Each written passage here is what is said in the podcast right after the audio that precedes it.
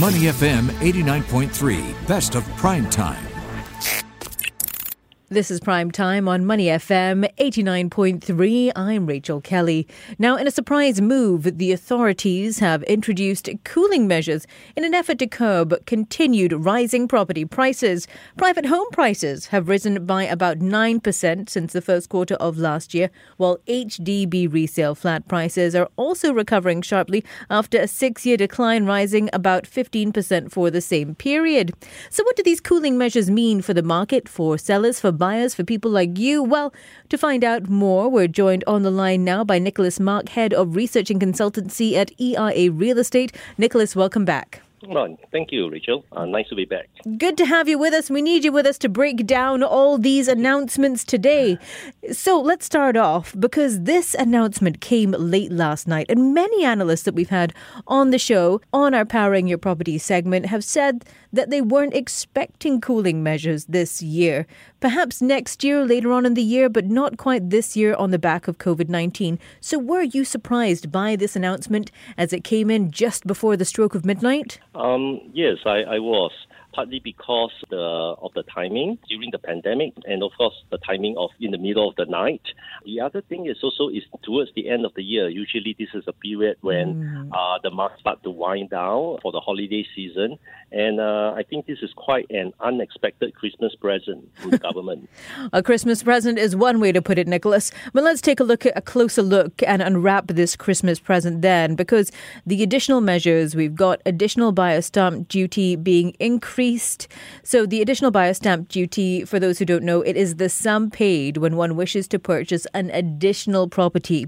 And the ABSD rate will go up for locals from 12% to 17%. That's for citizens buying their second residential property. For PRs, it will go up from oh, it's no, it's for locals. It's also 15% to 25% for subsequent for subsequent properties as well. We've also got an increase for PRs, an increase for foreigners. So these are quite significant jumps, aren't they, Nicholas? Are they enough or are they too much? Well, I think that especially for the third and subsequent property, where the jump in the additional buyer stamp mm-hmm. duty is almost 10 percentage point to 15 percentage points, I, I think it's kind of overdoing it. In a way, it's almost like flogging a dead horse. Mm. Because I think most people, if they want to buy subsequent properties, third and, and so on, they may not be using their own uh, individual names. There are other ways for them to buy for a household, to buy mm. more than uh, one or two properties. Uh, and one way is for the couple, the husband and wife to decouple. That means they basically free up the name of one of the couple, one member of the couple, so that they can buy two properties, one for each. Or other ways is that they may use the name of their adult children once they reach uh, the age of 21 and so on to buy a property uh, under the name of the adult children. They can even use financial trust if the child is under the age of 21. So there are other ways. I don't think many people will be willingly paying 15 to 30 percent for their third and subsequent mm. properties, right? There, there are other cheaper ways to um, acquire that properties, especially for the more well-heeled investors. And that's for local buyers, but let's take a look at some of the changes for foreign investors or foreign property buyers. Because for any residential property, they will need to pay a rate of 30% additional buyer stamp duty. That's up from 20% now. What impact do you think this is going to have on foreign de- foreign buyer demand here in Singapore? Well, I, I think it's, uh, in the short term, there will be some adverse uh, impact on mm-hmm. foreign buyers' demand. And but because most of the time when a government rolls out this sort of cooling measures, many property players, both buyers and sellers, will mm. uh, take some time to digest it, and people will adopt a sit and uh, wait attitude, especially now towards the year end. Usually, from the time between Christmas and Chinese New Year, uh, is usually a quieter period for the market. So it also gives people time to pause and uh, contemplate what is their next move. Now, for foreigners, I think this is possibly a reaction to the expected increase mm-hmm. in uh, foreign buyers to Singapore when Singapore eased the travel restrictions, established more vaccinated travel lanes with uh, other countries, and then I think there's an expected rise in foreign buyers in Singapore, and that could increase prices. Perhaps this is one way for the government to mitigate that. But I, am also a bit concerned that it might be sending the wrong signal mm. to foreigners to say that, well, you're not welcome to buy properties in Singapore. I, I hope that's not the signal the government wants to send out. And not only that, let's talk about the signal that the government's sending to developers. We've seen an, a substantial increase for entities too, didn't we, when it comes to the additional mm. buyer stamp duty? And today we've seen Singapore developers' shares hit by these cooling measures. Mm.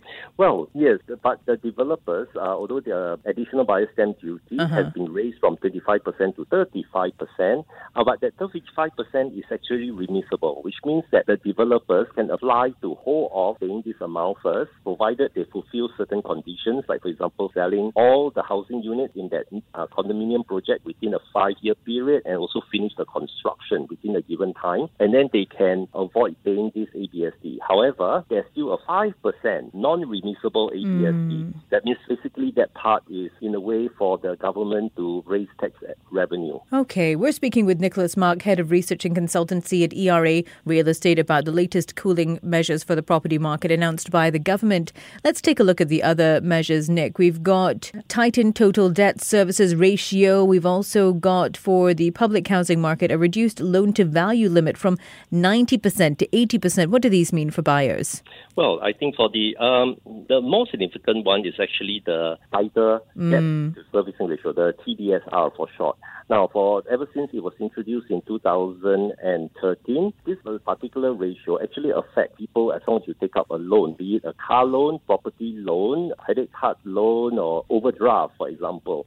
So this is not just going to affect the property market, but it can also affect the car sales market and other market as well. And this can also affect people who are not just buying residential properties, but also commercial property, industrial properties, as well as some businessmen who may need to secure loan under their name from the bank for business purpose, for example. So it, it will have a quite a wide-ranging impact. But overall, it basically means that for people who need, who have other loans and might need to uh, take up part of the, uh, need to secure more loans for their housing needs, they may have to relook their entire loan portfolio and might mm. even have to hmm. adjust their housing budget. And Nick, let's look at the other announcements that we've seen come in in other news today. 23,000 BTO flats are to be launched a year over the next two years. So we've got cooling measures, we've got more supply coming to the market. What impact is this going to have on property prices in the coming year? Oh, I think the message uh, from the government is that on one hand, they do want to cool down or curb demand, and on the other hand, they are trying to increase supply.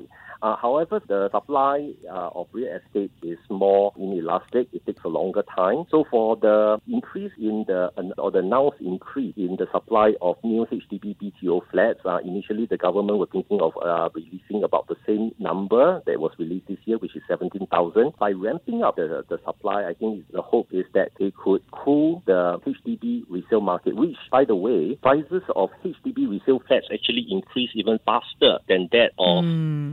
Private properties. It increased by 12.5% uh, over the last 12 months uh, as compared to the private housing market, which only increased roughly about uh, 6 to 7%. So, but then it will be very unpopular if the government were to introduce cooling measures, tax, additional taxation for the HDB resale market. But however, how effective the increase in BTO supply will to cool the market also depends on how fast the government can complete the construction of those BTO flats. So, Nick, let's talk. Tell us next year, from a buyer's perspective and a seller's perspective, where are prices going next year? Well, I think that uh, quite likely people will probably take a pause before mm-hmm. they decide. Looking at what happened uh, in the where the cooling measures was released about three years so ago in 2018, is that prices actually increased a little bit, okay, in, in the quarter that the announcement was, and then it dropped for about the next six months mm. marginally before it stabilized and starts to increase again. Because it also depends on the state of the economy, right. uh, the interest rates level, and also liquidity in the market. Currently, there's actually quite a lot of liquidity and interest rate is low, and the economy is expected to continue to grow uh, next year, although at a slightly slower pace, because this year the economic growth is fairly high due to the lower base in the previous year. Now, uh, with the expected economic recovery, I think that uh, overall this could support property price at least in the short to medium term. So I think going forward, we've got cooling measures measures, but we got economic growth, so prices could balance off life and um, move sideways for the time being before seeking a new direction, depending on what happens next. Because don't forget, we still have the pandemic on hand. That's right. Well, Nicholas, thank you so much for taking the time to speak with us today. Right. It's a pleasure, Rachel. Thank you. We've been speaking with Nicholas Mak, Head of Research and Consultancy at ERA Real Estate Management. He's breaking down all the latest property announcements that we've seen overnight and earlier today by the government. You're listening to Money FM 89.3. To listen to more great interviews, download our podcasts at moneyfm893.sg or download the SPH radio app available on Google Play or the App Store.